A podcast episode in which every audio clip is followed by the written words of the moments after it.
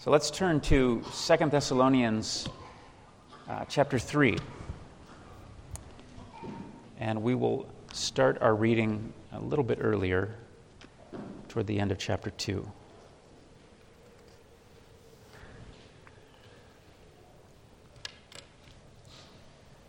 Beginning in verse 13 of chapter 2.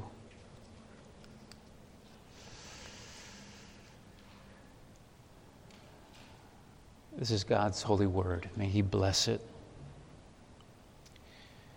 Paul writes, beginning in verse 13 But we ought always to give thanks to God for you, brothers, beloved by the Lord, because God chose you as the first fruits to be saved through sanctification by the Spirit and belief in the truth. To this he called you through our gospel, so that you may obtain the glory of our Lord Jesus Christ. So then, brothers, stand firm and hold to the traditions that you were taught by us, either by our spoken word or by our letter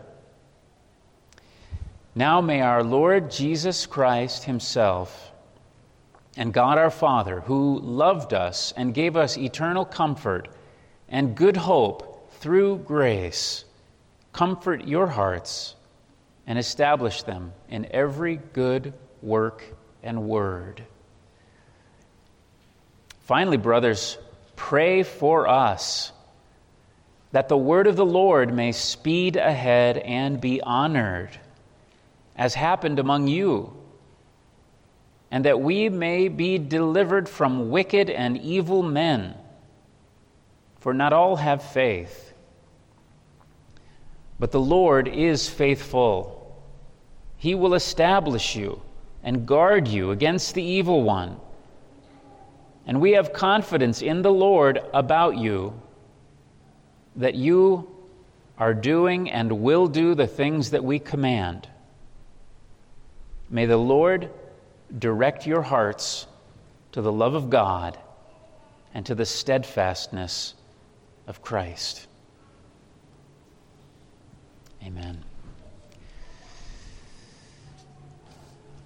Well, last week we looked at the, uh, the closing verses of chapter 2, verses 13 to 17, and we saw there Paul uh, emphasizing uh, not only God's sovereignty and election, but also emphasizing, beginning to emphasize then human responsibility as well. I've been teaching about election, teaching about God's choosing to save certain individual sinners. That is the decisive factor uh, in any soul's salvation. God's choice is what determines who will be saved and who will not. You and I choose God, but only because He first chose us. And if you're saved, it is ultimately for that reason, because God has chosen you unto salvation. In the course of time, He has regenerated you uh, and brought it to pass. But Paul follows up those statements about election wonderful, wonderful statements of this wonderful truth of election uh, by telling us that we're saved uh, through the sanctifying work of the Holy Spirit, the Spirit of God uh, for all who are chosen. Uh, those uh, souls will be set apart by the power of the Holy Spirit set apart from the world, set apart to the Lord, and uh, then the Lord engaging in an ongoing, lifelong process of sanctifying the believer. All who are chosen are also, uh, in the course of time, justified through faith in Christ, and those who are justified are also sanctified. Paul follows up uh, this emphasis on God's working, God's uh, work of salvation, by then giving a command. And he begins to stress personal responsibility in this way. He commands God's people to stand firm and hold fast to Christ. We are commanded to do that. We are commanded to believe the gospel and to stand firm, holding on to the gospel, holding on to Christ by faith. Keep believing, keep trusting in the Savior. And keep seeking also to obey. Trust and obey. These are our responsibilities uh, as God's people. And Paul concludes by uh, that little section by telling us that we are dependent on God uh, for all these things. We're dependent on Him uh, to comfort our hearts and to establish them in every good word and work. You know, he's emphasizing the need for us to uh, live uh, as people who do good, people who obey the Lord, people who seek to um, have a, a life of good works. And so there's a strong emphasis in the, those closing verses of chapter 2 on both God's sovereign election and our human responsibility as believers. It's not one or the other, it's both together. God's sovereignty and human responsibility go hand in hand in perfect harmony in the life of a believer Of course, it's all owed to God's sovereignty in election, which is the foundation uh, of all our salvation. Tonight, though, we see more emphasis here on human responsibility in verses 1 through 5 of chapter 3. And the first thing we see here is God, uh, through the apostle, calling his people to pray. And to pray for the success of his mission in the world. He calls us to pray for the salvation of what, of course, is God's elect, his chosen people.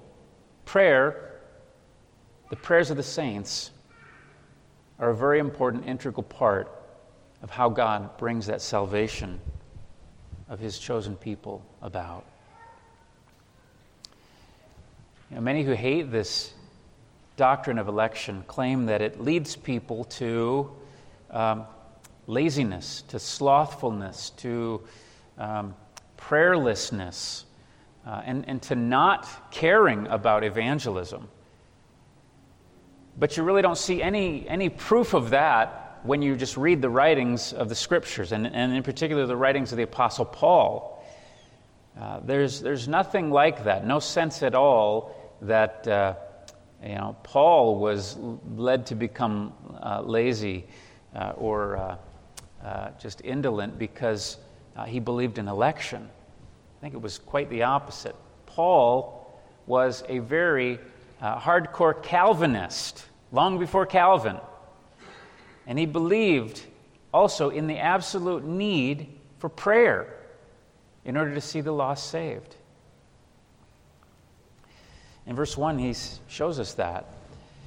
He says, Finally, brothers, pray for us so that the word of the Lord may speed ahead and be honored, as happened among you. This is an urgent prayer request that the apostle makes here. He's saying, We need your prayers. We're out here trying to do this work of spreading the gospel, preaching the word of Christ, and we need your prayers in order for it to bear fruit.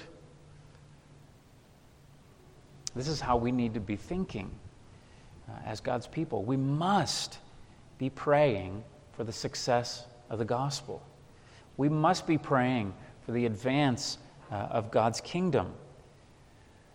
If you're a believer in Christ, if you have that relationship with God through Christ, you should hear this directive from the Lord and just see it as His calling to you.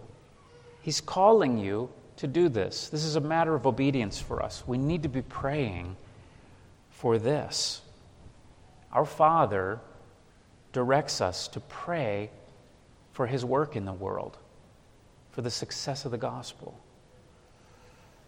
Yes, he's determined to save his chosen people, and they will be saved, and not one will be lost. But he has also appointed the means by which they will be saved. They're saved through the preaching of the gospel, made effective by the power of the Holy Spirit. That's what Paul's talking about here when he talks about the word of the Lord and that it needs to speed ahead and be honored. He's talking about the gospel being preached and heard and believed because the Spirit of God is working to open hearts and minds to it. The preaching of the gospel, the preaching of Jesus Christ, is the means that God uses to save sinners. And but Paul tells us our prayers are essential. Our prayers have a crucial role in the work of evangelism, in the work of worldwide missions, in the work of uh, uh, each of us as individuals testifying to the people around us of our faith and to our Savior. Our prayers, very important. Paul was a giant among the apostles. He was a very effective gospel preacher, minister, evangelist, missionary, but it had nothing to do with his abilities, his skills, his techniques, anything like that. He admits here that his effectiveness is all from God, from God's working. You know, he may have been the most brilliant man in the world and possibly was one of the most brilliant uh, individuals in human history uh, in terms of his just uh, natural gifts and abilities and his intellect. But he's like, I can do nothing apart from God making the gospel go, opening people's hearts to it, enabling them to believe. That's why he just says, Brothers, pray for us. We need to not underestimate the importance of our prayers for this. Paul's begging for prayer here. He knows it's necessary, and not just once in a while. Just ongoing prayer is what he's asking for, continuous prayer. It's not, hey, if you think of it, pray for us once in a while. No, it's an urgent request for prayer. Pray and pray and pray. Keep praying for us. We need it so much. Nothing can be done without your prayers as God's people. And why? Why do we need to pray like this? Why do we need to take this seriously? Because we need God to truly perform a miracle. We need Him to empower the preaching of the gospel, to make it work, to make it effective, to make it successful in the hearts of dead sinners. And Paul uses this, this image of running a race. If you run a race, you have to start at one point and you finish at the finish line. And in the course of that race, you want to run well. You don't want to get tripped up uh, over your own feet and fall down. You don't want any obstacles getting in your way to, to uh, cause you to stumble or to slow you down or to hinder you from getting across the finish line. And that's how Paul pictures the gospel going forward. He wants to see the gospel of Jesus Christ advance like that throughout the world. He wants to see it run, he wants to see it go forward and be successful, to speed ahead. And when Paul and Silas and Timothy were there and they came to Thessalonica and they preached the gospel there, uh, the gospel had that effect. It was a dramatic, um, dramatic results from their preaching. Many were saved. These men just came and they preached the news. They preached the good news about Jesus Christ and what he'd done for sinners, and God accepting them by his grace because of Christ's sacrifice. And that gospel ran its race, ran into the hearts of those people, and their hearts were open to it. Their eyes were open to the Savior. They believed, they received Christ. And that's what Paul's talking about. He's talking about uh, a, a, powerful, uh, speedy advance of the gospel, uh, not only through the world, but into the hearts of men and women who need the Lord. Men and women who can't be saved any other way, who can't be saved apart from the miracle of regeneration that God will only do through the preaching of Jesus Christ. We want to see that too. We want to see spiritually dead souls come to life as they believe the good news of God's grace in Christ for the forgiveness of their sins. That's exactly what happened to these Thessalonians. They received the word, they received it with joy and with full conviction of the truth of it. And we want that success wherever the gospel goes, wherever it's preached. We need the obstacles to be taken away. We don't want to see uh, obstacles of the enemy getting in the way. We want the path to be made smooth. We need uh, the enemies of the gospel to be hindered. Those who would uh, cause it to be hindered. We want them to be set aside so that the gospel is free and it has its effect in the lives of men and women. And the enemy doesn't steal it away. So we need to pray. That's what Paul's telling us. We need to pray for this success of the gospel. I need to ask you do you pray this way? Please do please pray at least every Sunday, or Lord willing, every Saturday, uh, for the gospel in your local church to go forth and run its race with power and with speed. You know, it's good to be praying for your own needs, your needs of your family, for the health of other people, uh, for healing of sick people. Those are good necessary things to pray for. God encourages us to pray for those things. But what is the most urgent thing that this world needs? It is the gospel to change hearts, it is salvation. That's the only way people change. That's the only way the world will be changed. And that requires God to be working in a, in a mighty spiritual way, in a supernatural way, to open hearts and to cause that gospel message, the seed of the gospel, to, to fall on good soil. They need the Spirit of God to be given to them. Each and every one of us does. And every sinner needs that. So please pray this way. Pray for uh, the pastor's preaching. Pray for all the teaching and ministry that goes on uh, in your church. Pray for your missionaries. Pray for yourself as you have opportunities to bear witness, and pray for the other saints who do the same.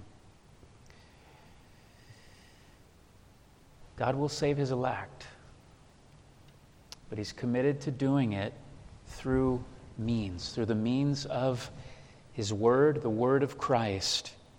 And He does it in response to our prayers. And so He calls you to pray. Pray continually. Pray fervently that His Word, the Word of Christ, would speed ahead and be honored among men.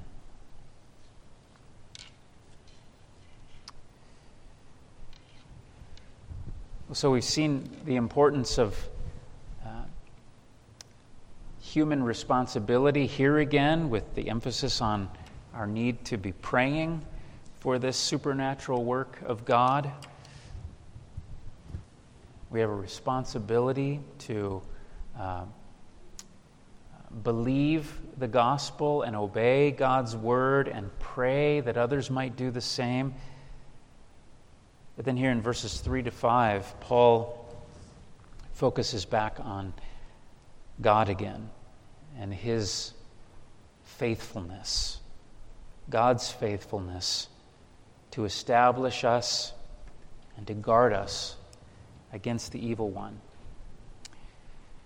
The evil one, he's talking about Satan. Satan is a terrible, powerful enemy. And Paul was experiencing, Paul and the others were experiencing the opposition of the evil one uh, through the means of wicked men who were opposing the gospel, opposing him, opposing his work. They were facing uh, persecution. This church was facing persecution. Uh, but Paul knew that God was greater than uh, all uh, our enemies. We see that here first in the way he uses uh, this uh, reference for God. He speaks of God as the Lord. This speaks of God's lordship over all. He is the sovereign ruler over all his creation, including Satan and the demons. Satan is God's devil. God has him on a leash. And yet, he hates God. The demons hate God. They fight against him. They fight against his cause in the world and his people. But the good news is, we have a God who is the Lord.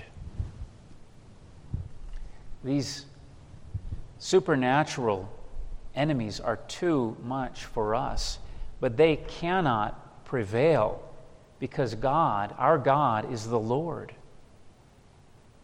He is the sovereign ruler of all things, and He always will be. In verse 3, Paul says, The Lord is faithful. He's faithful and Paul is emphasizing that the Lord will not fail to do certain things.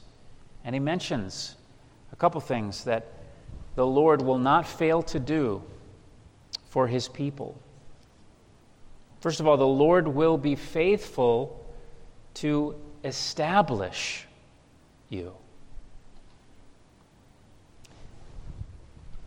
He will strengthen your faith so that your faith will not fail so that it won't collapse under uh, the many pressures and troubles of this life. You're going to face many trials, temptations, fierce temptations, supernatural powers, attacks of this evil one, whether it's through men or just spiritual attacks of the enemy himself, trying to draw you away from Christ, trying to tempt you to evil. Whatever the case may be, we're going to face all kinds of uh, attacks like this and troubles in this life and trials and the ordinary trials and tribulations of life uh, on top of all that. But God will establish you so that your faith will not fail under these things. He will strengthen your faith and make it firm and enable you to stand. Secondly, Paul says the Lord will be faithful to guard you, to guard you. Imagine what it would be like to have uh, a personal bodyguard. We, we, we, uh, we don't have that kind of thing in our, in our, not that we, Lord willing, we'll never need that, but we have the Lord as our guard, who watches over us and He protects us. You're not on your own in this life. You're not on your own against these enemies, these spiritual enemies that are very real. We do need a guard against them. Whether they're uh, human enemies uh, who are uh, inspired by the evil one or uh, just the evil one himself and the demons. We need our lives and our souls to be guarded, our hearts, our faith. We have the very best guardian of all in the Lord. Without him, uh, we could never stand against these enemies uh, for a moment.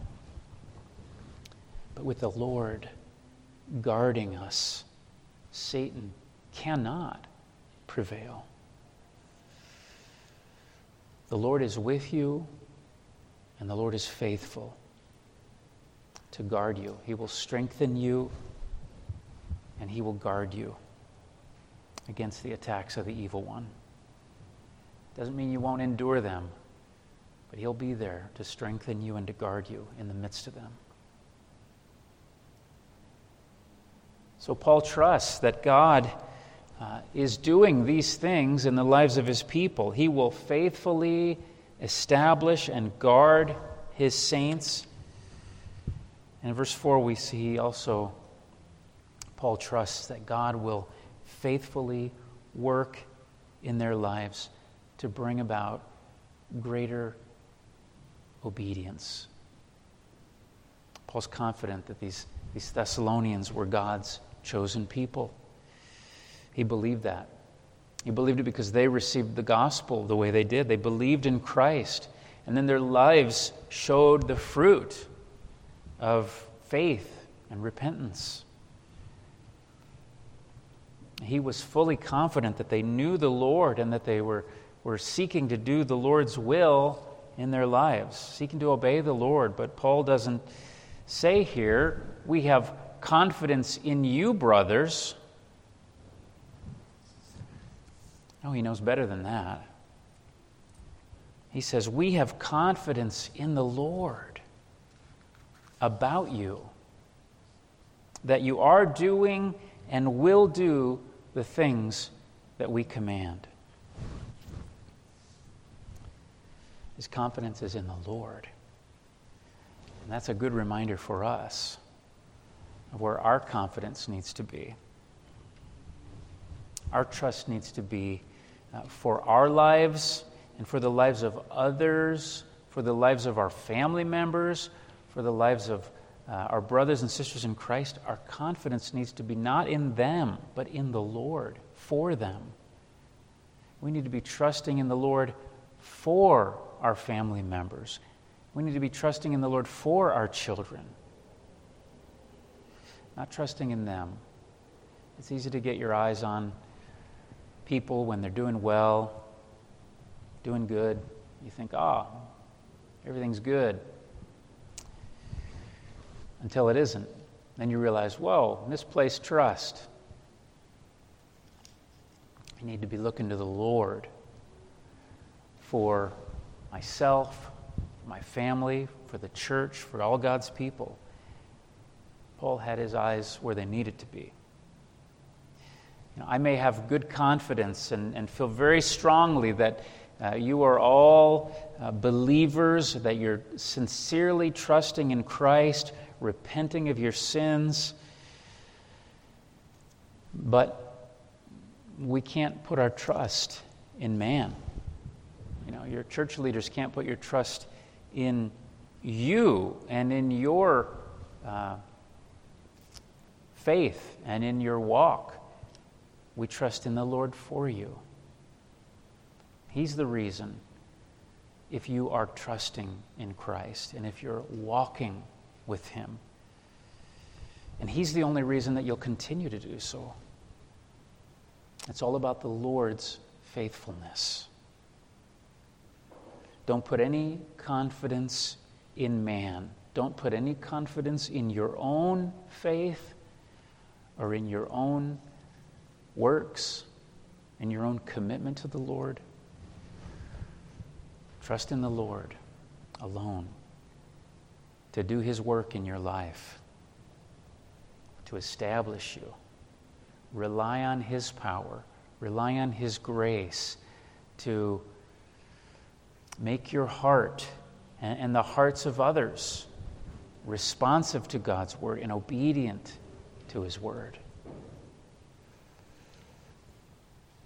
And in verse 5, Paul points out that, God's, uh, that God provides uh, encouragement and motivation for us as well to walk in obedience.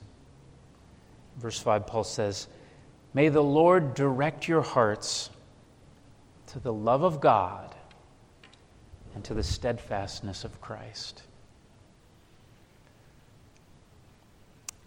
We need to have our eyes on these two things that Paul speaks of here the love of God and the steadfastness of Christ. We really owe everything to the love of God and the steadfastness of Christ.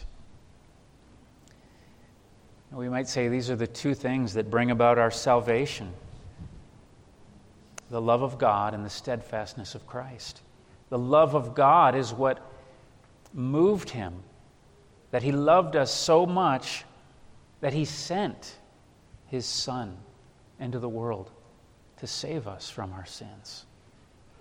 If we're not for his love, for the Father's love, Christ would not have been sent. But he loves us with an unfailing love. And it's a truly an uh, unmerited, unconditional love. We didn't earn it, and you know, we can't lose it. It has its origin not in us and anything we do as the objects of His love, it's simply His love that has nothing to do with anything that we do. He simply lavishes His love on us, doesn't depend on our works. God's love is far beyond our comprehension. And yet it really is ours. It is ours, and the Word of God tells us that nothing will ever separate us from the love of God that is in Christ Jesus. We need to make much of God's love. We need to be meditating on it, thinking on it, believing in it, enjoying the love of God for us. Really taking it to heart and letting it change our hearts. And meditate also on this second thing the steadfastness of Christ. Christ was steadfast in his commitment to save us, in his obedience to God's law, obeying it all for us and never failing at even one point. He was steadfast in enduring terrible, terrible suffering and scorn and hatred and rejection. He suffered to the point of death at the hands of sinful men, and he suffered the eternal wrath of God above all. And he was steadfast and firm in his commitment to do that in order to carry out the Father's will and to save us, his people, whom the Father gave to him. He stayed the course in all those things. He ran that race. He endured the cross, despising the shame, so that he could finish that work of salvation for you and for me and for all God's elect. We need to think on these things more, and they will change us. May the Lord, just as Paul says here, may the Lord direct your heart to these great truths. And by these things, may He create in you a greater love for God and a more steadfast faith and obedience to Him. Let's pray. Father, do please direct our hearts to these things, to yourself, to your character, to your love and your faithfulness. Lord, we praise you for uh, your love for us. And we pray that you would truly open our hearts to it and enable us to take it in. The reality that you have loved us from eternity past and set your uh, love upon us, choosing us despite what we are. Uh, before we had even existed, before we had done anything good or bad, you, you chose to save us, all because you love us. And we can't fathom that, Lord. We can't imagine why you would love us because there's nothing in us that would, that would cause that. But Lord, it, it is the truth of your word, and we love it. We need to know it more and more. We need to believe it. Give us power to comprehend the, the greatness of your love. Again, we just, it just comes back to needing your power to open hearts. Even us as believers, we need you to do that work of power, uh, to open our hearts to comprehend your love for us. Fix our eyes on Jesus, Lord, and his love and steadfastness in accomplishing our salvation. And keep us trusting in him all our days and walking in your ways. Give us grace, we pray. In Jesus' name, amen.